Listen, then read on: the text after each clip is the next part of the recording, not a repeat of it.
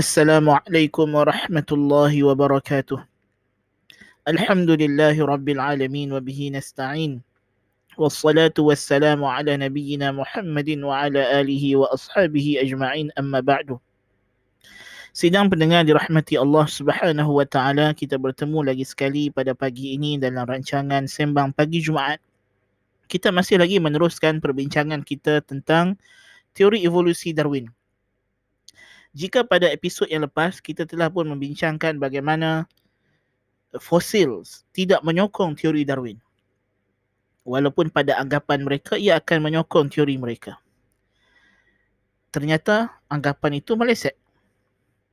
Dan pagi ini kita akan membincangkan sejauh mana hubungan di antara DNA, genetik dan juga tree of life atau pokok kehidupan yang dibangga-banggakan oleh golongan Darwinis. Majoriti organisma mempunyai kod standard yang sama dan semua bentuk kehidupan mempunyai jenis biomolekul yang hampir serupa seperti DNA, RNA, nucleotides dan proteins.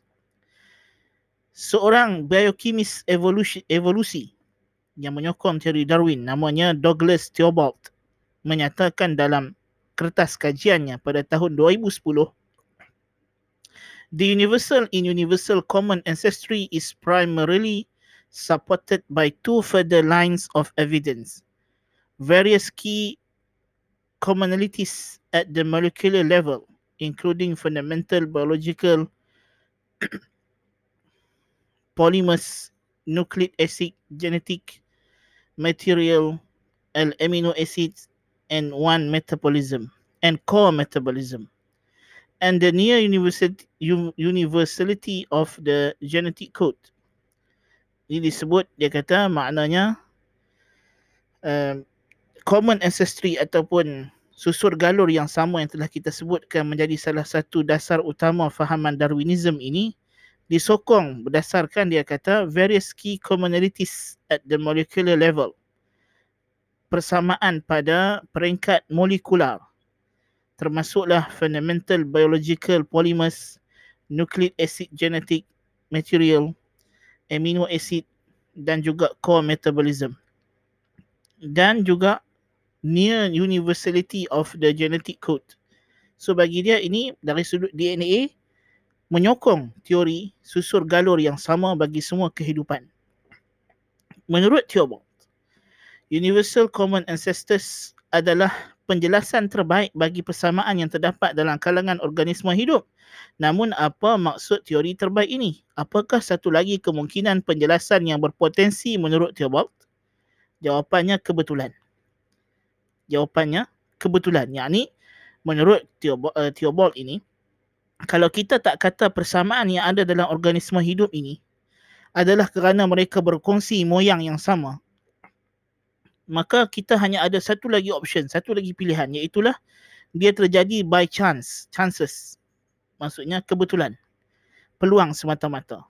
Jadi menurutnya ini penjelasan yang lebih baik dibandingkan dengan anggapan ianya semata-mata kebetulan persoalannya, benarkah hanya ada dua penjelasan ini? Jawapannya tidak. Ada kemungkinan ketiga iaitu pencipta yang maha bijaksana yang maha esa.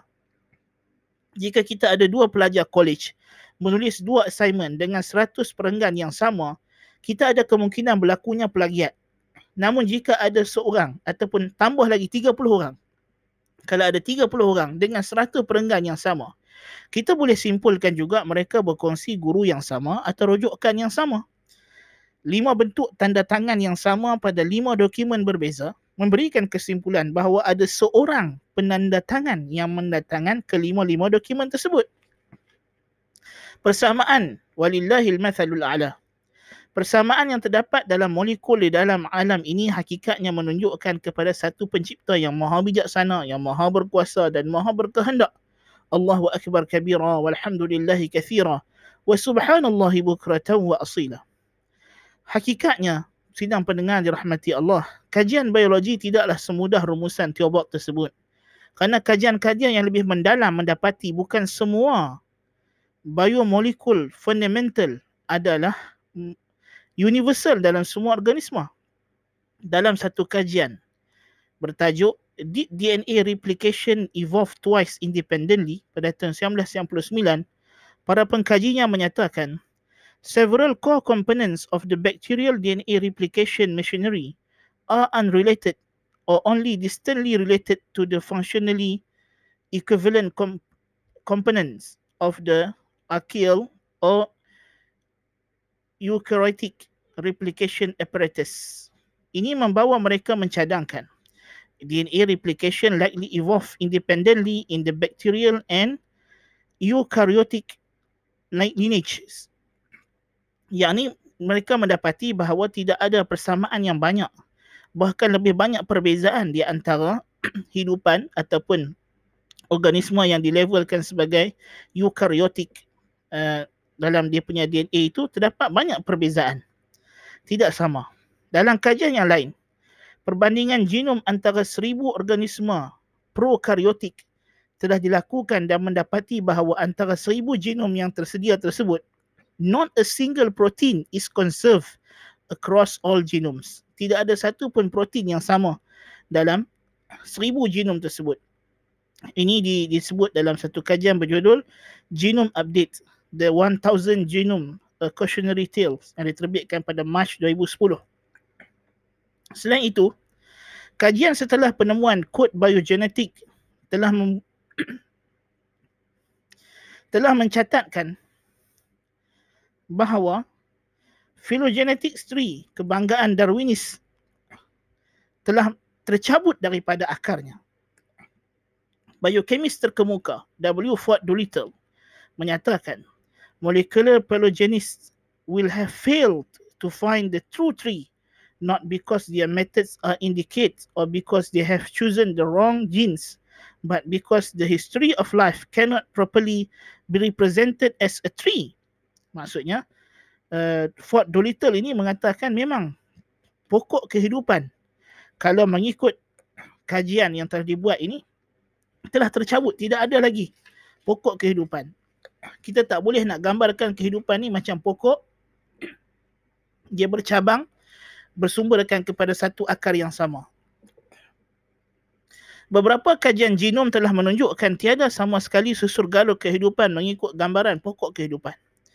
Kajian tahun 1998 dalam jurnal Genome Research menyatat, mencatatkan pemerhatian. Different proteins generate different phylogenetic trees. Kajian 2009 artikel dalam Trends in Ecology and Evolution mengakui evolutionary trees from different genes often have conflicting branching patterns. 2013, kajian yang disiarkan dalam Trends in Genetics melaporkan, the more we learn about genomes, the less tree-like we find their evolutionary history. Kajian 2009, artikel berjudul Why Darwin Was Wrong About the Tree of Life yang disiarkan dalam New Scientist menyunting pengakuan pengkaji Eric Baptist, the Holy Grail was to build a tree of life. But today that project lies tatters torn to pieces by an onslaught of negative evidence. Artikel tersebut juga mengira semula kajian yang dilakukan oleh Michael Sevenin yang membuat perbandingan antara 2000 genetik merentas enam fila haiwan. In theory, he should have been able to use the gene sequence to construct an evolutionary tree showing the, rela- the relationships between the six animals. He failed.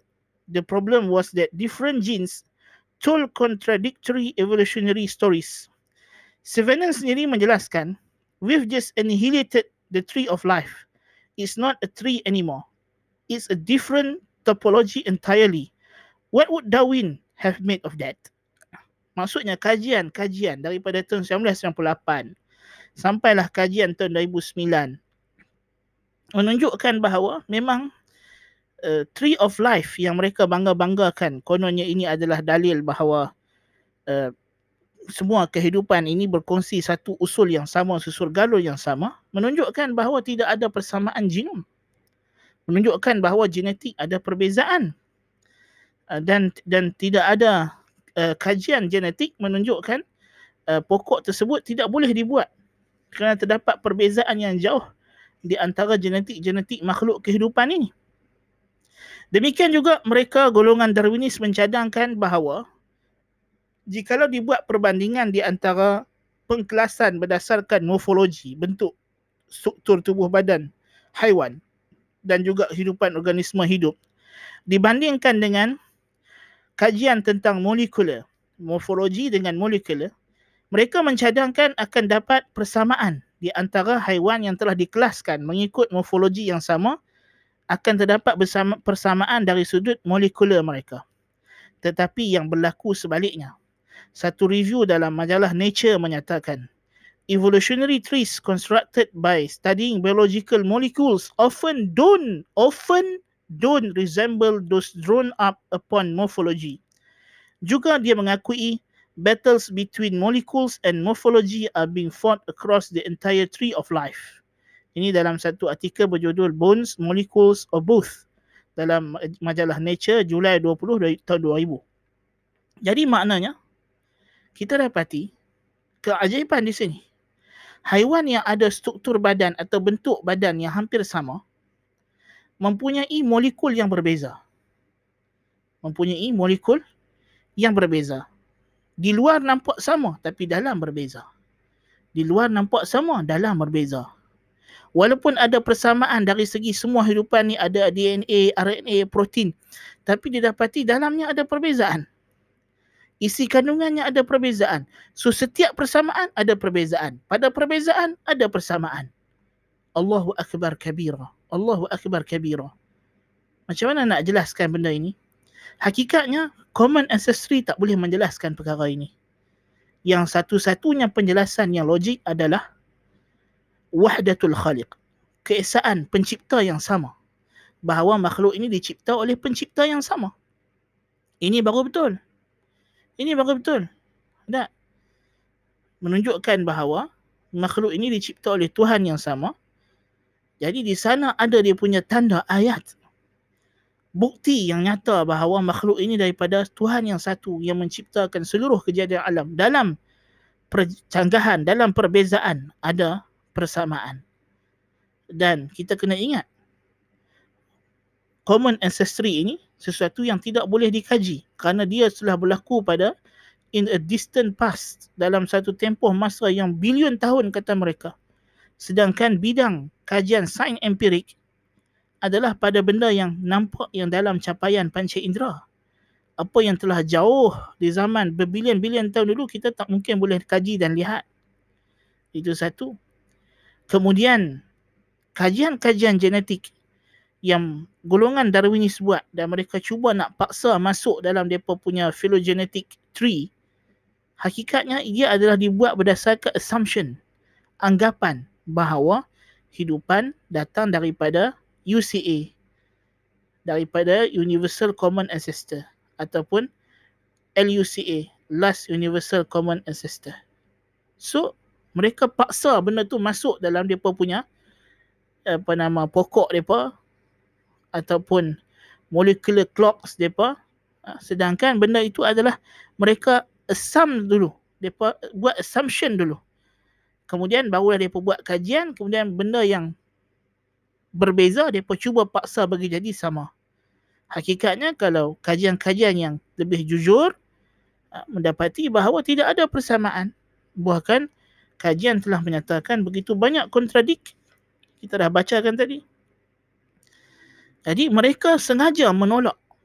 Mereka sengaja menolak anggapan di sana ada kewujudan Tuhan. Sebab itulah Darwin sendiri agak lewat dalam dia menerbitkan hasil pendapatannya ataupun hasil kajiannya yang kononnya kajian ini uh, berkenaan dengan teori Darwin yang dia bawa teori evolusi ini kerana dia tahu bahawa hakikatnya teorinya berlawanan kontra dengan kewujudan pencipta bagi alam.